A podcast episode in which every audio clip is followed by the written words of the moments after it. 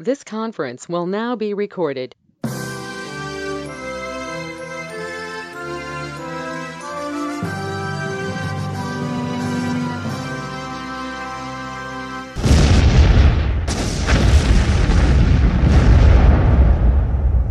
Hello, and welcome to another episode of Alpha Podflight, the podcast where every episode I'm joined by guests and we talk about a single copy of the comic Alpha Flight, single issue of the comic Alpha Flight. Um, this time I'm joined by Anthony. Anthony, could you explain to the listeners who you are? Well, hi there, listeners. My name is Anthony Kuchar. Um, I'm a comic book uh, critic writer. I write for DC in the 80s um, on uh, DC in the 80s blogspot. I'm also a the- theater student, and I um, interested in working in theater in Canada, uh, especially here in Niagara. So yeah, that's kind of what I'm all about. Cool. Well, thank you for coming on. And the comic that we're going to talk about today is Alpha Flight Annual number one. While I was saying that, I was trying to remember if there's anything else I normally say at this point, but I don't think there is. I think we just just do that. So, so if you so Alpha Flight Annual number one uh, came out in 1986. Uh, it's called Homebody. Bill Mantlo was on script. Larry Stroman did layouts with Jerry Talaoc on finishes. Uh, Janice Chiang did the letters. Bob Sharen did the colors. Carl Potts edited, and Jim Shooter was the editor in chiefing, as he's listed here. Um, could you give a it's um, it's double size obviously because it's an annual so it's a giant it's giant size it's quite big um, could you give a rundown of what happens in the comic Okay. So first of all, we start off um, on page one. We got a nice, really big splash page of um, the uh, Tamarind Island uh, mansion that Alpha Flight is. Uh, that's their main operations at this point. And uh, we start off like we have a little um, paragraph right at the top. It sort sort of gives a description, and then a narration that says, "I am alive."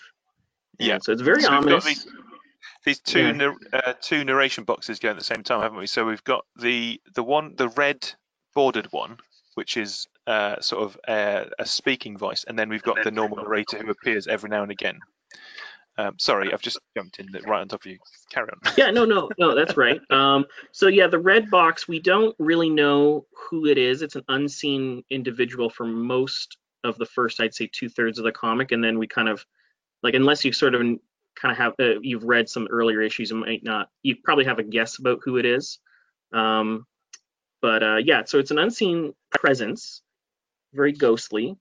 So then uh going into the comic um the narration starts to talk about you know what has become of me and uh, kind of like flies in. We kind of have this point of view shot that where you fly in through the front doors of the house uh, talking about um, how they feel the presence uh, are they dead uh, it can't be that i'm dead so then they kind of uh, fly through the front door and then sort of into the living room well more like dining room area and uh, we've got all of alpha flight as of the book currently right now, and they're kind of sitting down for dinner.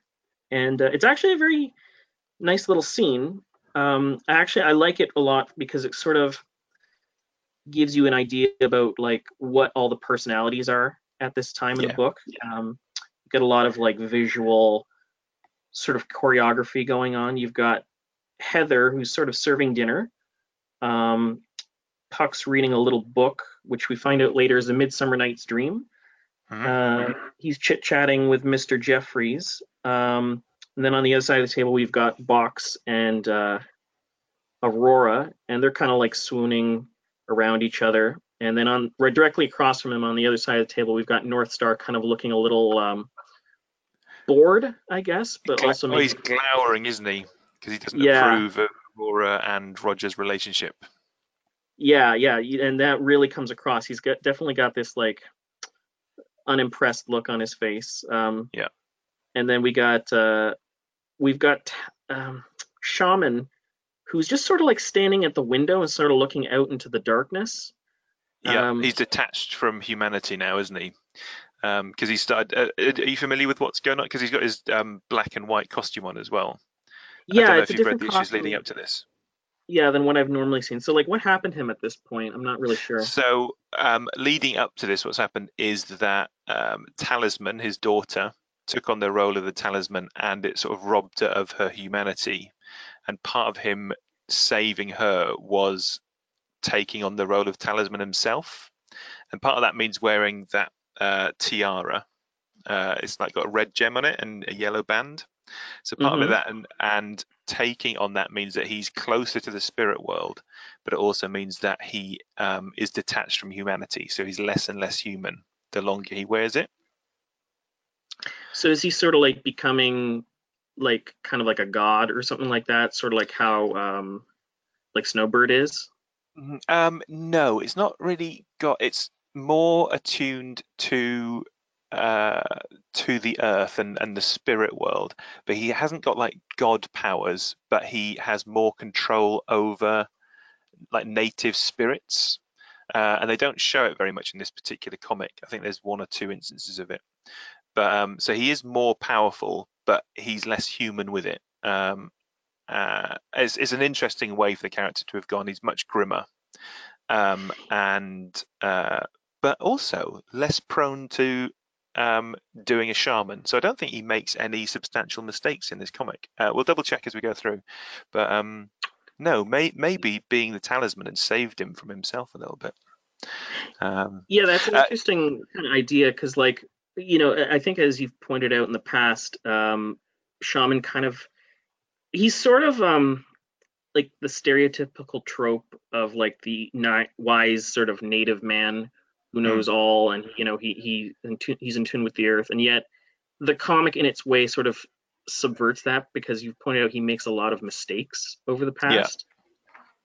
Um, yeah, a, lot of mistakes, but um, including uh, because he ended up with the the uh, the tiara because he told Talisman to wear it, uh, and then told her afterwards that she'd never be able to take it off again, and she was stuck being Talisman. So, uh, yeah, that's just one example of of Shaman fluffing up.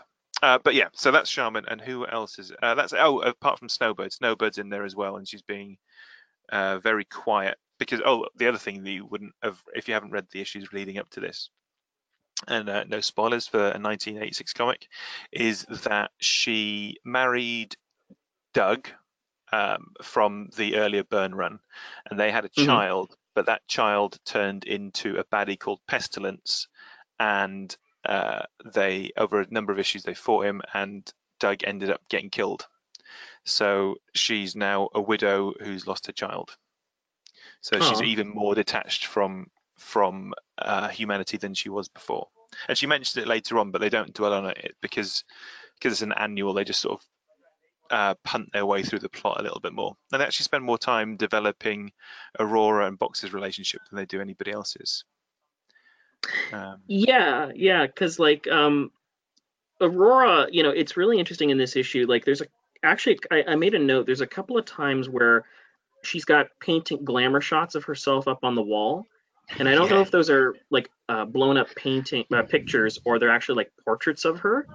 yeah, Um, but I like it because it really does add like a bit of flavor to the mansion, like, and also kind of like makes her sort of look a bit like an egotist. yeah, yeah, uh, and that's it exactly. Yeah. Um, but they're all having dinner. Heather's Heather's fussing about making sure they've all got food. Um, North Star says some pretty terrible things about Roger Box. Uh, he makes an offhand comment that um, Snowbird should turn into Sasquatch to teach Aurora what a real man would do, which is a really weird way to go about this. Um, and then um, uh, moving on from there, oh, we go back to the ghost. So the ghost is moving through the house, having observed Alpha Flight having dinner. Yes, and it the spirit is kind of talking about how like this is their house. So this is already kind of given the reader who might not be familiar um, with previous stories because like there's a good chance because I don't know about you, but like whenever I see an annual, I kind of like to pick them up maybe more than a regular issue, just Hmm. because it sort of seems like it's sort of like the Jim Shooter mentality to the max, where it's like you know this is like if you're only going to buy one Alpha Flight comic this year, this is the one you buy. Absolutely, So- yeah. so like yeah you were kind of given a little bit of a clue that oh you know whoever this disembodied voice is is somebody who used to own or live in this house. So it's like it's a ghost story, and we're kind of encouraged to maybe find out like uh, who used to be the owner. Um, so the spirit flies through the, the hallways and it goes down the secret elevator into their little laboratory slash pool and workout area.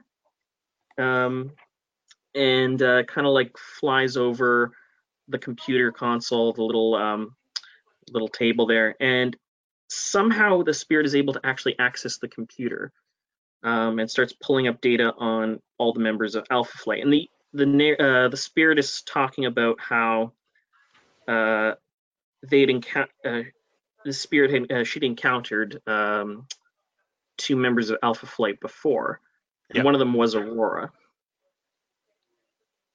Yeah, and then there was this Sasquatch, who uh, the ghost laments is now dead because death is too good a fate. Um, yeah, uh, so that's the ghost. Oh, and then the ghost does a really cool thing, which is make the entire house shake. The the mansion alpha screams uh, with a blood curdling yeah. Yeah. Yeah, which yeah, causes- that's a really great. which causes um, everyone to fall over at the table.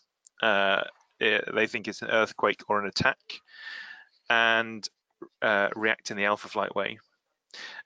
Uh, and then we go back to the ghost flicking through the computer banks and looks at. There's a really nice shot of um, profiles of different villains. Yeah, Um, yeah, we can see a lot of. some- Uh, so we got Deadly Ernest there. Um, is that Pink Pearl at the top? Pink Pearl, um, and then mixed in with like more famous, uh, uh, sorry, not more famous, but less Alpha Flight baddies such as Doctor Doom, uh, Mephisto, MODOK, Rhino, and a few others that I can't quite make out because they're quite uh, quite loosely done. I think is that Scramble above above Mephisto and like beside Deadly Ernest. It might be, yeah, that's a good shout actually. Yeah, it's the original Scramble, I think. Yeah. Um, yeah. So yeah, Scramble, kind of a pretty famous guy to Alpha Flight. Um, and then if eventually uh, the spirit sort of locks in on one particular villain profile, and it's Diablo, um, master of alchemy, and as the spirit says, my love. Yeah. So the spirit was the lover of Diablo. Yes. So, Um, so, I mean, if you've read the previous issues, you probably know who it is by now. Uh, if Yeah. not, it's still an interesting mystery as to who could be. Um, well, also, because the, the next thing you see is the ghost starts mixing uh, chemicals in the secret alchemy lab, um, which makes uh, an electric demon. yeah, which uh, it says here an, down- an electrical elemental. So it's sort of like yeah. we're kind of getting into the into Diablo's sort of world here, his his alchemy world, and then the Yeah. little the little demon who I don't know. It, reminds me a lot. Uh, there was an old episode of the Transformers, the old '80s cartoon, um, yeah. called Kremzeek. Do you remember that? No, that's not one of my uh, fields of expertise, unfortunately. Yeah, yeah. Well, there was like an old episode where um I don't know how, but like Megatron had created this little electrical demon thing and it just ran around Japan causing chaos. And it was kind of like one of the more like really absurd kind of comedic episodes of that show. right. Okay. And The other yeah, thing it reminds me of is um, the original Scooby Doo, uh, the intro to that and the headlight and the electric monster in that It sort of looks a bit like that to me. Oh yeah, yeah, yeah, definitely I can see that. Yeah, it's it's kind of a trope having a little electrical monster. It was just sort of a thing that was like around for a while and you don't really see it too much anymore. No, I'll tell you what else there's on this page you don't see too much anymore, and that's the word, single word, modem phone. yes, yes, this is a pre-internet world we're dealing with here. Like the uh, oh, that. not only not only does the ghost actually have like the ghost actually has to dial up where the where uh where he, she's going to send the um, little electrical demon Yeah, and so she goes ahead and sends him through the phone lines straight to uh, Oswego, New York, at the Yep. prison they've got there. And uh, the at the at the prison they pick up the phone and uh, Demon comes right through, um, zaps around the prison and then finds the uh, the jail cell of Diablo, who is pretty surprised at this, and he's calling for the guards to kind of like help him out. But then he sort of realizes that uh, it's actually an electrical elemental, and he kind of knows all about that. But he's sort of shocked because like nobody but himself would probably know how to make one. Although he's starting to kind of get an idea that there might only be one other person that he would have taught that to. Yeah. And uh, then right after that, uh, the demon sort of zaps up Diablo, and they go flying right through the phone lines again, back Yeah. up through Canada. It's got a, a nice little thing there where it get, the, the we see the phone lines as he goes past the uh, entering Canada border gates, just in case we weren't sure that he was going back to Canada. Yeah, Uh, and I mean, and just for the record, like there were probably, I mean, even to this day, like there was probably, um, there have been many instances, like the border is very like loose in some places between U.S. Yeah. and Canada, and like it's not like, uh, yeah, it, it's definitely even to this day, there's still like border crossings that are probably about as like they've just got a little piece of plywood kind of arm that kind of comes down right there. uh, like a little pick, like a tiny little picket fence that doesn't even come up to the guard's shoulder. Yeah. Um, so, and there, yeah, there have been actually many instances of people accidentally going into Canada or Americans coming over here by accident. Um, definitely more, yeah, definitely along the, um, like the parallel. So, uh, like over the prairie provinces, that happens. yeah, So we uh, so anyway, we get to uh, we see kind of like a we pan up to like a global shot. We see the phone line zip zapping across the country, and then we kind of go into an underground uh, underwater cable pipe uh, that takes them back to the island in, Brit- in British Columbia. Um, by this point, Alpha Flight has kind of gone back downstairs, and they're kind of Jeffries is checking the computer, seeing like what's going on. Are they being attacked or anything like that? Yeah, uh, and they've they've suited up as well. So North Star Puck, Vindicator, uh, in their costumes. Shaman already was. Mr. Jeffries has suited up by rolling up his sleeves, because he hasn't. I don't think he's ever had a suit, uh, which is one of the reasons why I love him so much. Uh, but yeah, so he's he's tapping away on his computer. Um, uh, they have a little conversation about Shaman wearing the tiara and not eating or sleeping and being less human. And then they decide to go and search for any intruders.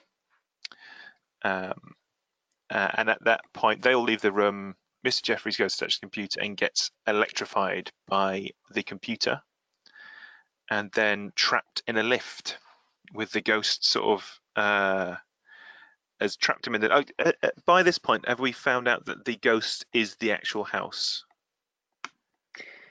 I mean, yeah, I think it's kind of like implied that like the ghost is sort of possessing the house because Yeah, like as as we know, um, the uh, the ghost was a had used this house for ne- nefarious purposes for a long time, and I think kind of had like a was very deeply tied into the geography and like the landscape of this house. It kind of reminds me, and I haven't seen this show yet, but um, have you seen The Haunting of Hill House on Netflix?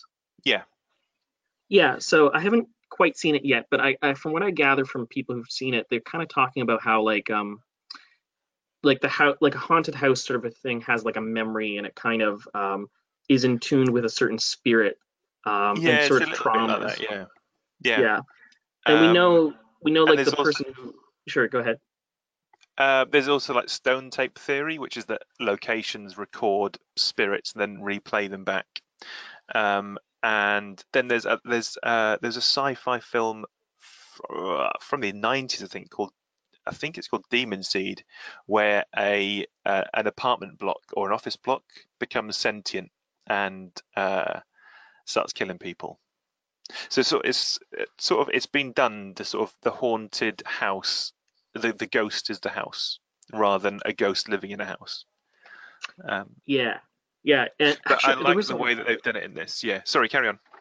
Yeah, no, um, I was just remembering there was a movie I saw about like a year and a half ago, and I can't remember the title, but um, the, basically the concept was that it was like an electrical glitch, but this Okay. electrical glitch was sort of like conscious and sentient, and it just made life hell for this little family that just kind of moved into a new house. It wasn't really anything supernatural. Like it wasn't like a demon or a ghost or like Hmm. any or a spirit or anything. It was just like, but it, the way it would cause things, everything was sort of plausibly deniable.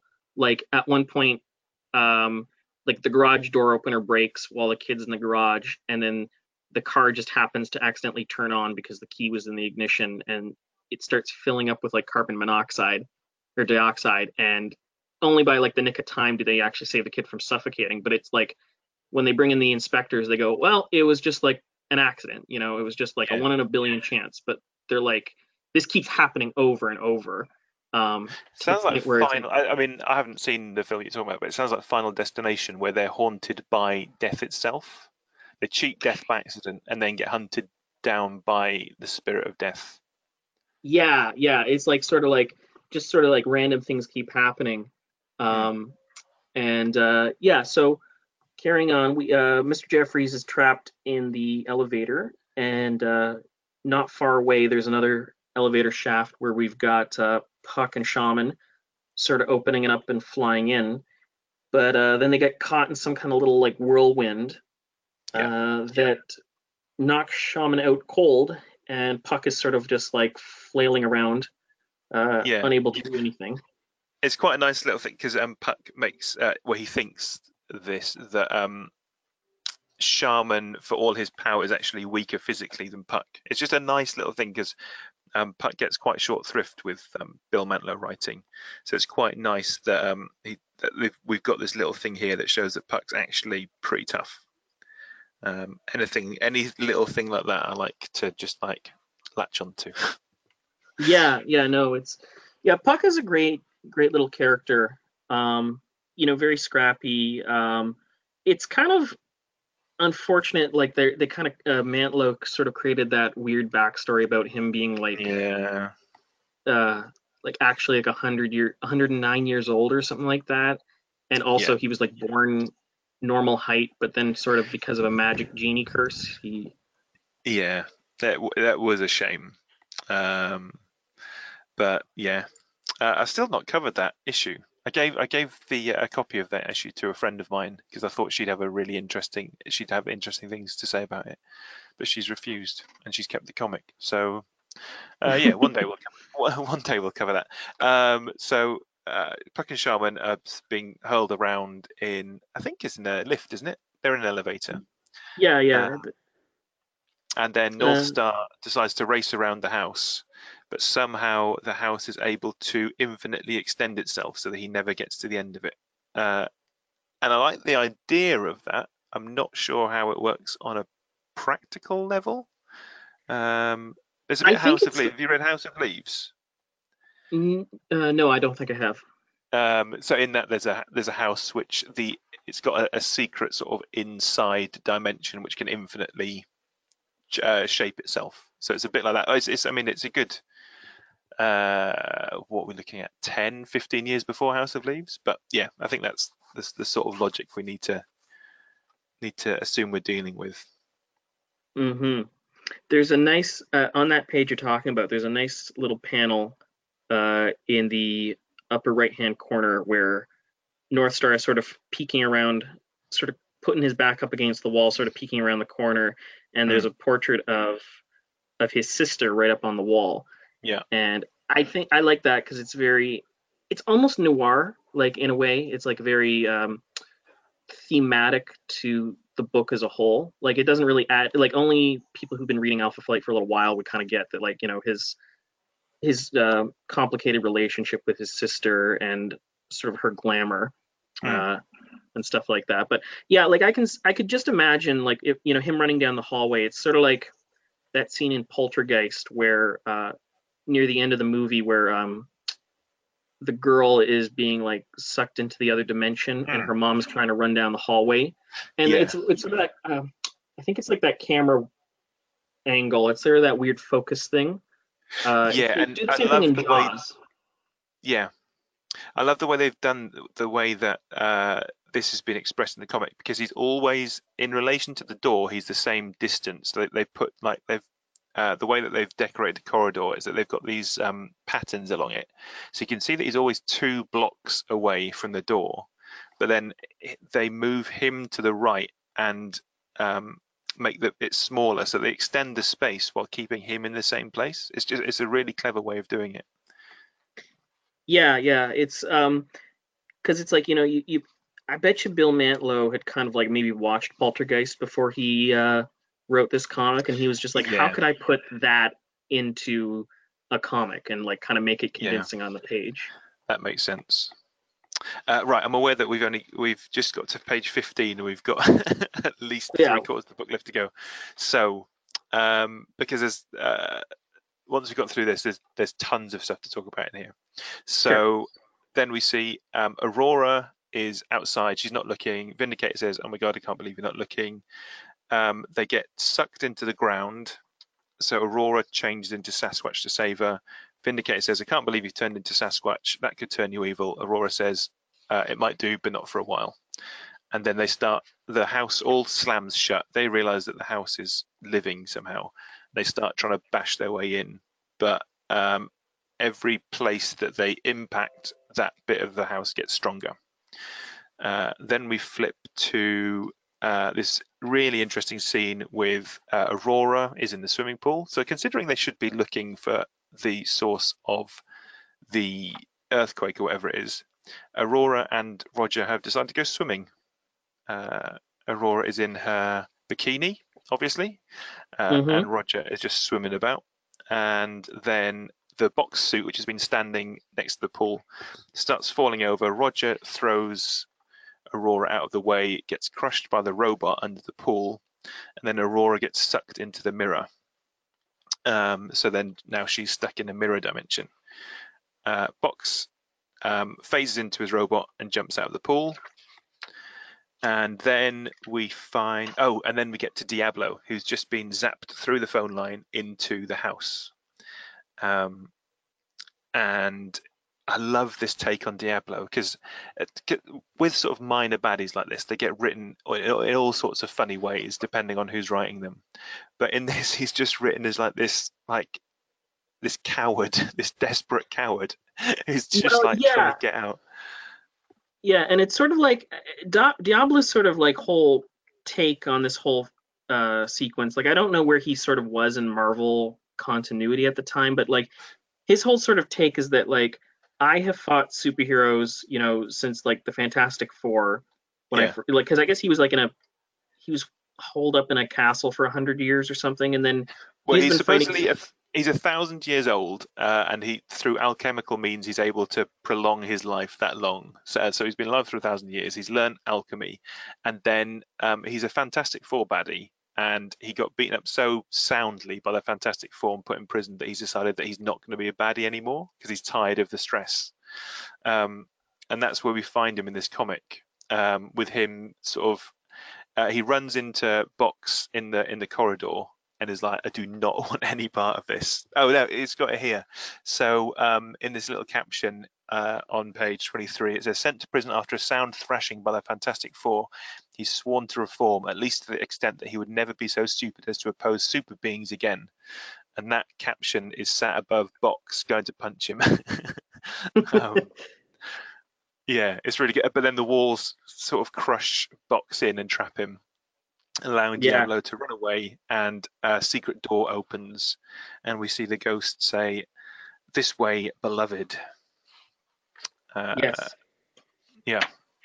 And so then um, Diablo kind of gets goes through the door.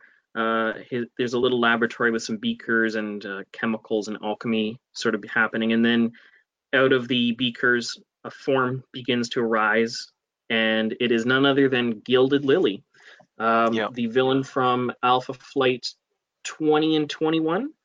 I think who, that's, um, that sounds about right. Yeah.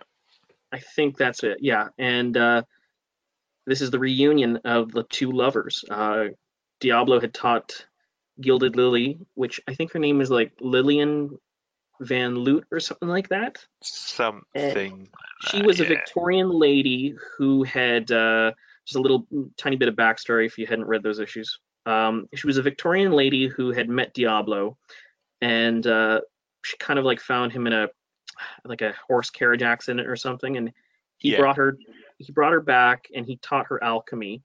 Uh, but before they were supposed to take over the world, he got locked up in his castle for a hundred years, and she went to British Columbia and sort of created like this house of horrors to kind of like um, I basically like uh, gild all of her ex boyfriends and turn them into gold and turn them into these little gold. All these of her husbands, statues. yeah. She was a classic Yeah. Black Widow. Yeah, yeah, and she's got this Marry very like widow. Yes, yes, and she has this like gold uh this gold mask that sort of looks like like a flapper from the 20s or something like that. Yeah. And It's a really effective look, and uh, she's got this big hood, which makes it look like her face is like the anther of a lily. Mhm. Um, uh, and then uh, we don't actually get to see it very much in this comic, but under the robes, she's just like a really skeletal robot. Um, yeah, but she's very she's like creepy, but also glamorous at the same time. So that that sort of 1920s haircut um, is sort of a glamour thing. Um, and then she embraces Diablo. He's not particularly happy to see her, uh, but then she um, alchemically puts his costume onto him, um, which is uh, a good use of powers. They do a quick rundown of of how she got here, which was that um, uh, Sasquatch. Um, I can't remember exactly what it did, but uh, basically um, she shriveled away to nothing. But then the dust of her desiccating body fused with the house, which is why she's able to control the house now. Um, it's almost like uh her the house is sort of like a horcrux or something like that from like Harry Potter or something. yeah, a little bit like that. yeah. Um, and then she she reveals her grand plan, which is to get Diablo to use his power to bring her a body. Uh, and her grand plan is to use, I think it's at this point she says, but she wants to use Aurora's body, um, and she wants to put her consciousness in there. And he's and he says, "No way, I'm not helping you." Um, uh, what does he say? I'm not sure I want to be joined to some century-old female fury who's every bit my alchemical equal. It's just, just like the most, uh, uh, what's the word I'm looking for? Um, eloquent way to dump someone who's just broken you out of prison. um, I mean, uh, he didn't yeah, really ask to be broke out of prison, to be fair. But um, no, no. yeah, but uh, like he was kind of, um, it's kind of he is being, you know, it is a bit put upon him, but he is sort of like, you know, oh, I don't know if I want to, you know, he's he sort of says here, uh, yeah, his alchemical equal, and so he's basically kind of measuring up his powers against hers, and he's thinking like, oh, you know, maybe. You know, it was fine to date her back when I was the mas- uh, the master, but now it's like it's sort of like a Vader kind of Palpatine thing going on, where it's like, oh, I don't know if I want to date her if uh, she's more powerful than I am. Yeah, there's a bit uh, of that. Yeah, yeah, and Lily really doesn't take this well, you know, and you get this big what kind of thing. It's so loud you can hear it outside the house. The mansion quakes. Yep. Um, and I guess in this moment of distraction, uh, Vindicator and um, uh, Aurora, uh, Aurora are able to, no, not Aurora, uh, Snowbird. Snowbird.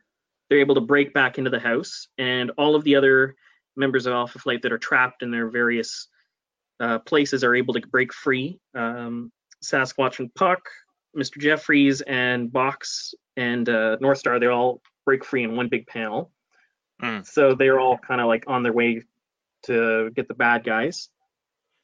And uh, then we get back to Gilded Lily and Diablo kind of having a really bad lover splat, uh, lover spat. Yeah. Uh, and she says, "You will help me," and he says, "I won't." And then she says, "Either you help me, or I'll let them have you." And he says, "What?" And he looks over, and Alpha Flight are rushing through the door. So she's basically threatening him with Alpha Flight. Um, so, and he starts having a freak out, uh, and he's like, "Yeah, I will help you." um, uh, no, sorry. He says, uh, he says, I, I will use my weapons, um, and then she Well, says, she kind of gets in a little dig at him here. Well, she because it says here it's like he says, "I'm still Diablo, master of alchemy. You've restored my potions, my weapons."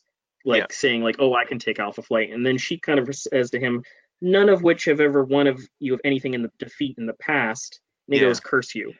So Yeah. it's sort of like you know, sort of like when couples break up, like they're starting to get the uh, the digs in, and uh, there's a little bit of passive aggressiveness going on here.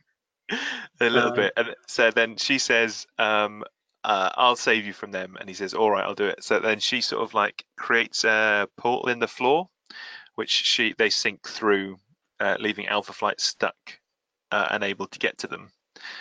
Um, and then I think my favorite bit in the comic here. So uh, there's there's two reasons why it's my favorite bit in the comic. One is that um, we've got this really cool thing where you can see Gilded Lily and Aurora on the other side of the mirror, um, and they're sort of in negative, which is interesting in itself.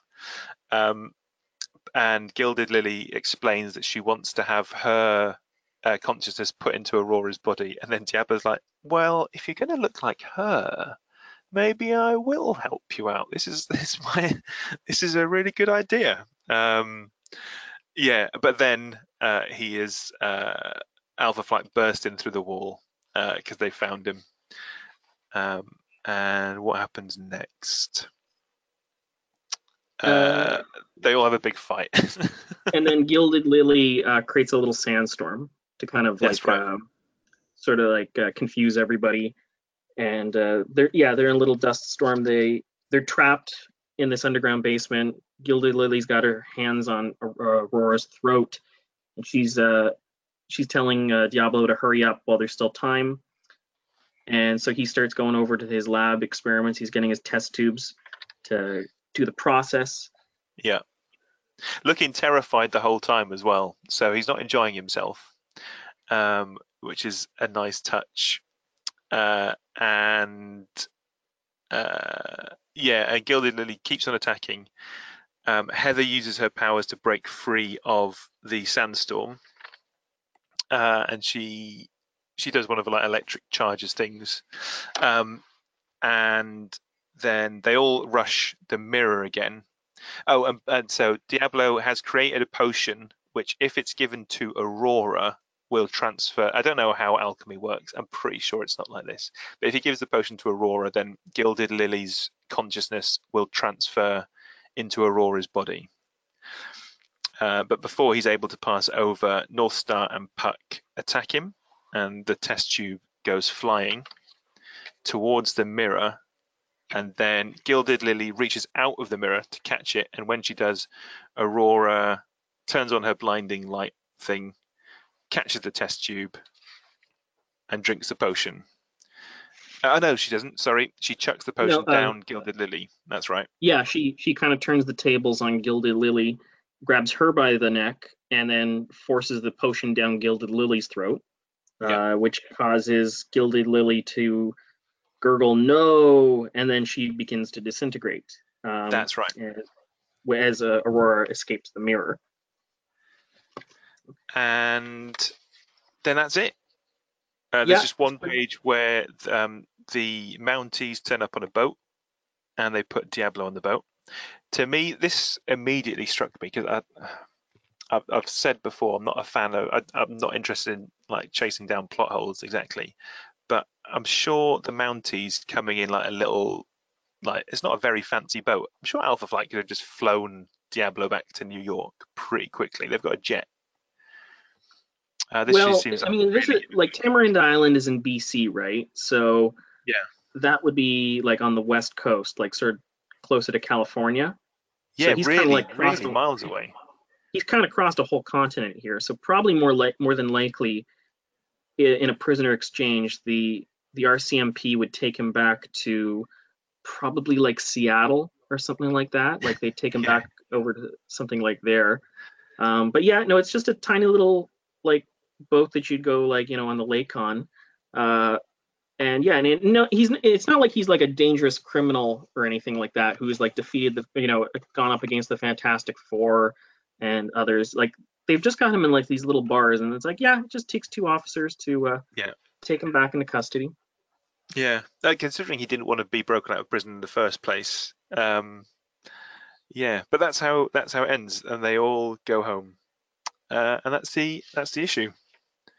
Um, so, uh, now that we've been through that, the, the next two points are: what did you really like about this comic, and was there anything that you didn't like about the comic? Well, um, I would say what something I really liked about the comic. Um, I really liked Larry Stroman's art. Uh, I really liked the kind of spooky sort of architecture he really gives the um, the mansion. Uh, he gives a lot of these like very like sinister kind of angles, um, long corridors, uh, shots of like through mirrors, um, candles in the background, stuff like that. Yeah, Um, and I, He's I really really able to give a sense of atmosphere to it. He is, yeah. So his, I think, because he did the layouts, and then uh, Jerry Talaoc did the inking, the embellishing, right? And I, I really like Larry Stroman's work on this. I think he does a brilliant job. I do think that they could have afforded to be a bit bolder in the inking.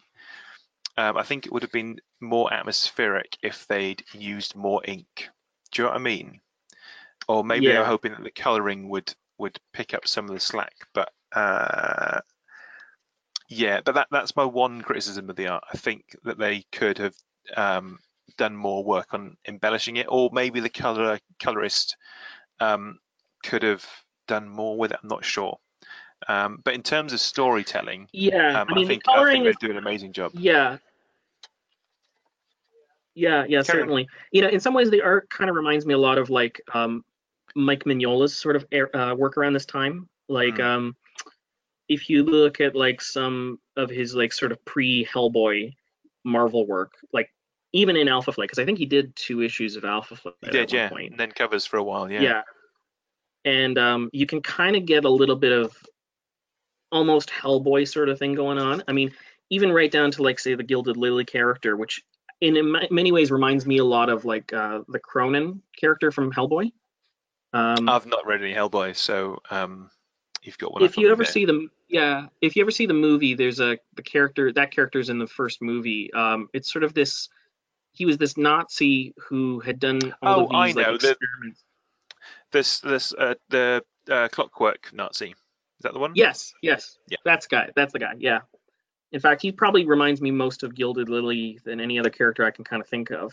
Yeah, Sort of has done so many experiments to their body over so many years that they've there's nothing really left but dust in their veins, and it's all kind of like just mechanical, a little bit of wire here and there.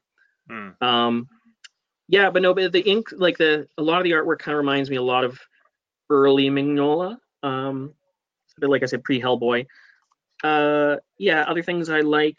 Um, yeah, I just I, I like that I get you kind of get a sense of the characters. Um, like if this was your if like I said, if this was the only Alpha Flight comic you bought in a year, you're kind of brought sort of up to date with what the characters are all about. You get Yeah. a sense of the characters. They're not sort of flattened out. Um, Yeah.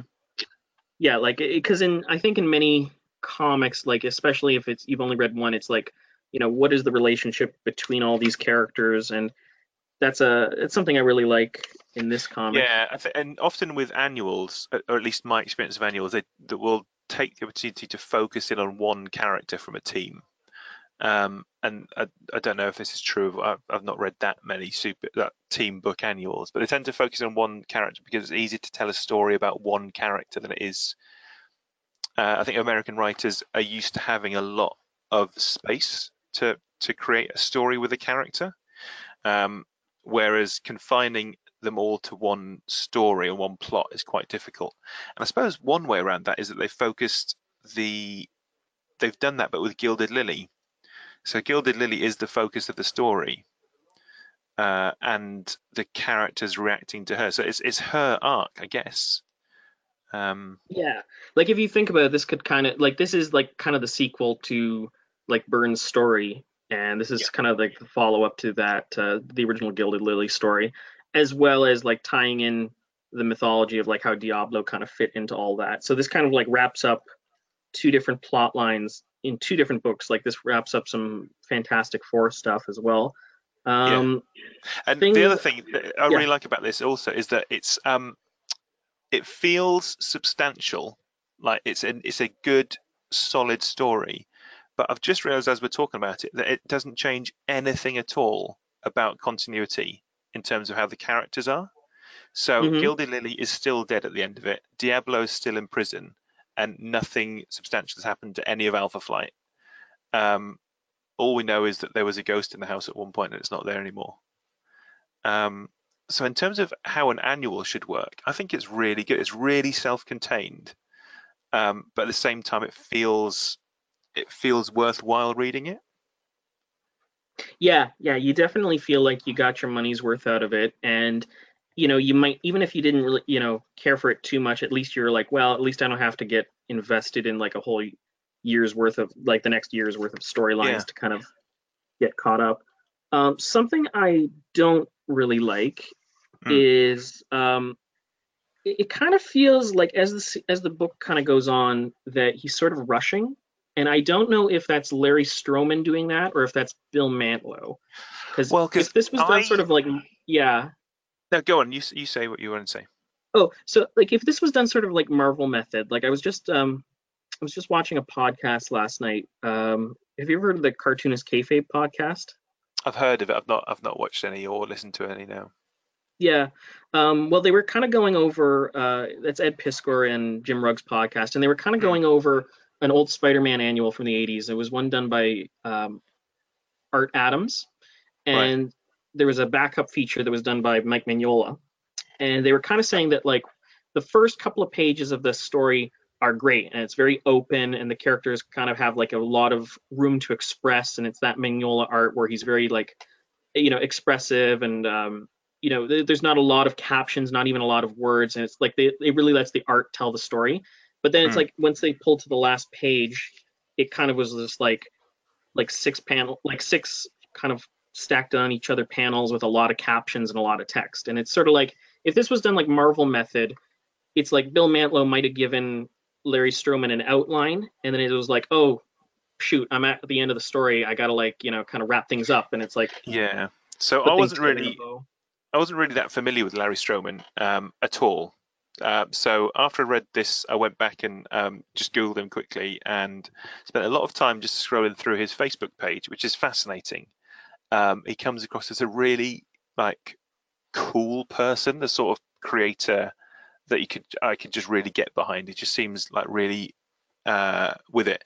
But in Mhm. somewhere in in these stories, he was saying about he liked working Marvel method, but that what he'd do is he'd draw the first two pages and the last two pages, and then work out the middle afterwards. oh Uh, that- that's That was that was his way of of forcing the pacing. But I agree that it does end pretty abruptly. So whether or not he did that in this, I'm not sure. But um, yeah, it does end really abruptly.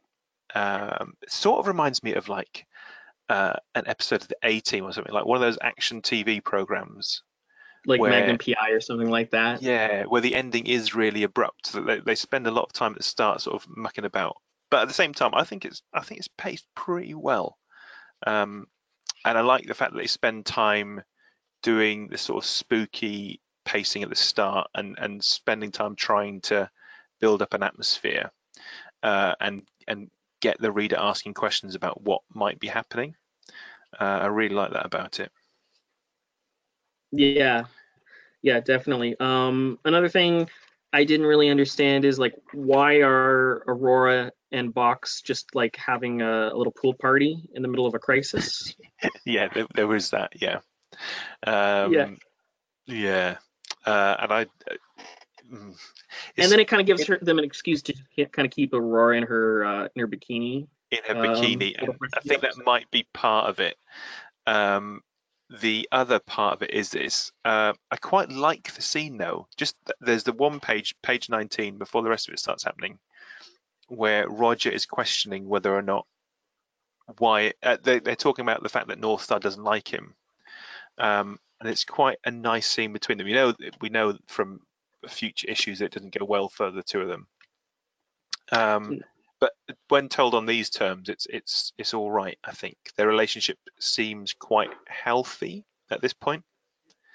Mhm. Um, yeah, so is and uh, so you know a little bit more about this than I do. Um, is is Aurora dating Box because she wants to like because she's actually into Box, or is she kind of got like ulterior Well, that- motives? that's a big question in the story whether or not she's on the rebound from Walter because Walter got killed um, when they tried to bring Hulk. It, it, there's a whole thing, but Walter got killed, and um, so she's on the rebound from him, and she's rebounded onto onto Roger Bochs, and it's not really clear if she's actually attracted to him or if she's just sort of emotionally using him, and it is very grey, um, which, depending on your view of comic book storytelling, is either a positive or a negative. Um, it's not if it it doesn't cast Aurora in a particularly uh, positive light uh, if she is just using him uh, consciously or unconsciously. But I think it's also it's also a human thing to do. Like people do that in real life. So, um, and there's also the grey area around North Star as well because he says some horrific things about um, about Roger Bochs earlier in the in the comic uh, when they're sat around the table. Um, he is genuinely nasty. I mean, Uh, even again- for like even for the 80s, like some of the stuff he says, like you know, is pretty egregious. Yeah. Um, like what, what does he refer to him as? Like uh, like he's like a half a half a man or something like that, and Um, like yeah, he says, where call- is he- like he calls him like a cripple and stuff like that, and it's just like, I mean, Yes. you know, How can my were- sister Aurora fawn so over a cripple? Um, and he makes some he makes some other comments as well. Um, and again, because North Star's a dick. Uh, as part of uh, one of the fundamental areas of his character is, is just he's overprotective of his sister. He is desperate for her attention, and um, he's a dick with it. So, um, yeah. So it, is it's an interesting characterization because you feel um, you feel some sympathy towards him and also horrified by how he expresses his emotions. Um, yeah, I think they're quite the the one characterization that I don't like too much. Mr. Jeffries doesn't get enough time. He's my favorite character. He's barely in it, and also Heather is they've Mantlo set her up as this sort of motherly character who who's got cool recipes that everyone can get in, and she's sort of like mothering everyone. Yeah. Um, also, the house is kind of like a Jetson house where like she can actually like she talks about like punching up a recipe, and I guess they have like a I don't know like a Star Trek replicator where they can just like you know pull it uh, open a box and like you know meal comes out. yeah. Um, which is like pretty you know impressive. Oh, also there's a little reference here about why Puck has his name Puck, and uh, they're at the dinner table and he's reading Shakespeare's A Midsummer Night's Dream, and he's like, "What are you reading?" He's like, "Oh yeah, this is Shakespeare," and so he's actually it's confirmed. I don't know if it was confirmed earlier, but it is confirmed that he is named after the Shakespearean character and not. Well, it says it's his namesake Puck, yeah. But um, there's I don't know if you've read Immortal Hulk, which is more recent. But there's a really nice line in there where he introduces himself to someone and says, "My my name's Puck." Sometimes it's Shakespeare, and sometimes it's because uh, it's like a hockey puck. So it- it's both of those things, you know. Um, Mhm. I, I'm pretty sure when Byrne created him, it was more to do with the hockey, hockey puck thing, because he he looks a bit like a hockey puck when he's in his costume as well. So Also, the Uh, way he moves is very like because like if you ever seen a hockey game, he's sort of like a hockey puck kind of like bounces all around. Like it'll hit Yeah. off the it'll hit off um, the stick and hit off the edge, and it's sort of the way that Byrne would draw him is he's sort of like a very bouncy character, like Yeah. hitting off the walls and stuff like that. even down to that spinning move he does, where he sort of he cartwheels and he turns into a circle on the page. That's that's puckish. hmm Yeah, he's not so much like mischievous though. Like he's not like a no, he, he hasn't got the characteristics of the of the Shakespearean puck. So so maybe it's not as much Shakespearean as as the writers like to to pretend. maybe they're just trying to be uh you know they're trying to inflate themselves or something like that. It's like oh we've got literary merit here. Um, but John Byrne introduced that when Puck had his own solo adventure in issue five. He's reading Shakespeare then, uh, and it surprises all the nurses because they can't understand why somebody would, uh, why a superhero would be re- like. Yeah. Anyway, doesn't matter. Um, right. So, uh, yeah. So, was there anything else that you wanted to talk about with this issue? Um, not really. Uh, I thought it was a really solid issue. Um, it would have been a good worth for your money. The only other thing I, I just wanted to mention uh, before I'll let you go ahead and talk is that um, this when this came out in September of 1986, Yeah. This was one of three Alpha Flight stories that were on the newsstands at the time. That's right. Yeah, you mentioned that. Yeah. there was a the other the main Alpha Flight series uh, book, which I think was like 30, 38, was also So it on. would have been around there. Yeah. Yep. Yeah, and also Marvel uh, Fanfare number 28, which featured a North Star, Aurora, and Vindicator story done by uh, Bill Mantlo and Ken Steacy of Yeah. um, I think that's Nexus fame. So like yeah, this was the month the of, one, of the 80s one where where like they they were play really around. Sorry, that's the issue where they play around with him being a terrorist, I think. Um, and he's, he's sort of haunted by his past. I think that's the one I'm thinking of. With that's one with him you're on the cover, right? Yeah. Yeah, it's like him on the cover and he's being like grabbed by a robot or something like that. Yeah. And uh, yeah, no, so that really it seems like this is the month that Marvel was really pushing Alpha Flight as a as a team. Like so you could make an argument that maybe this was like the peak of Alpha Flight's popularity. Um, the fact that they're in three stories in one month. Um, like, you know, how many other I think I think maybe you could argue you could argue that way. You could also argue that the peak of its popularity was when John Byrne was on it, and when he left, sales started dropping. So this could be Marvel's way of trying to like regenerate some interest.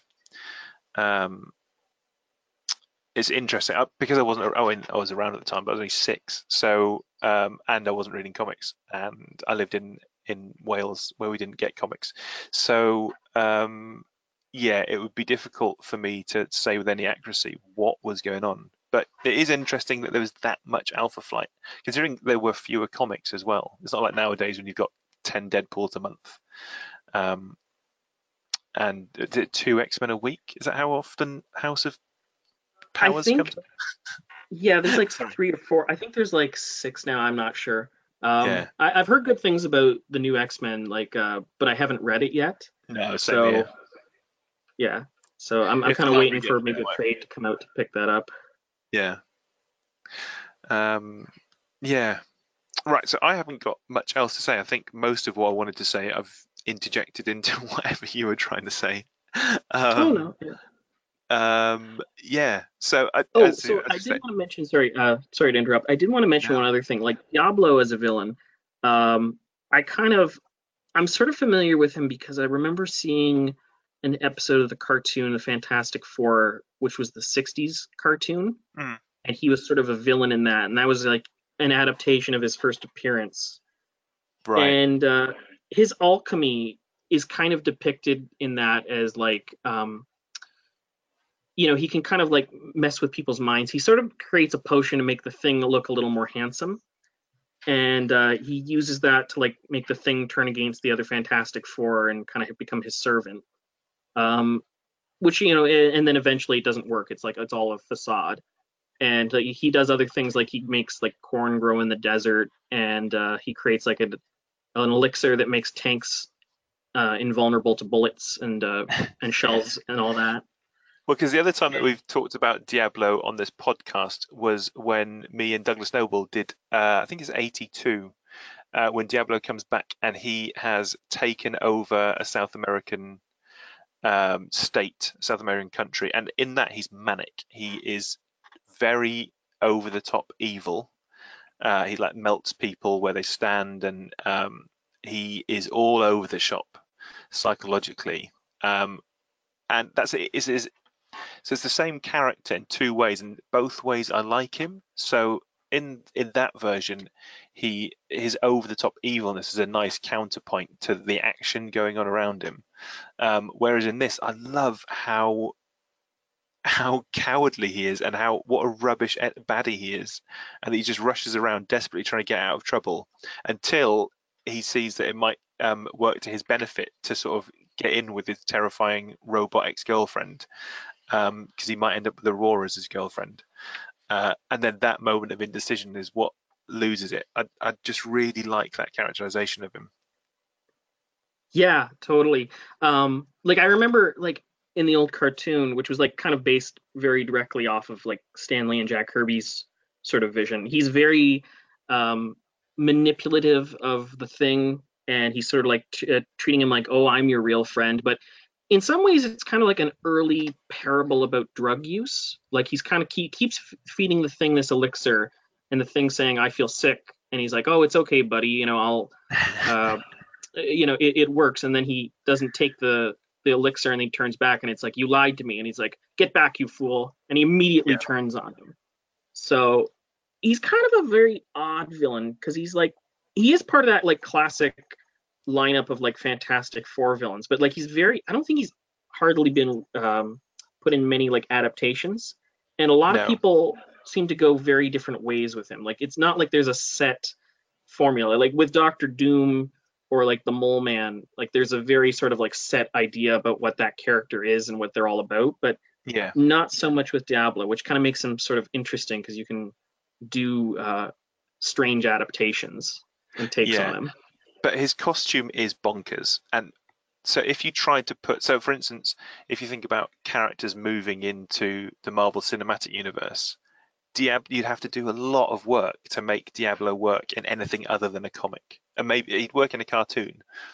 But if you were to put someone with his sort of power set, his like potions and stuff, which can do anything he wants to, um, wearing these clothes anywhere but drawn, it would be ridiculous. I think, uh, and that's what uh, that's one of the reasons I like him.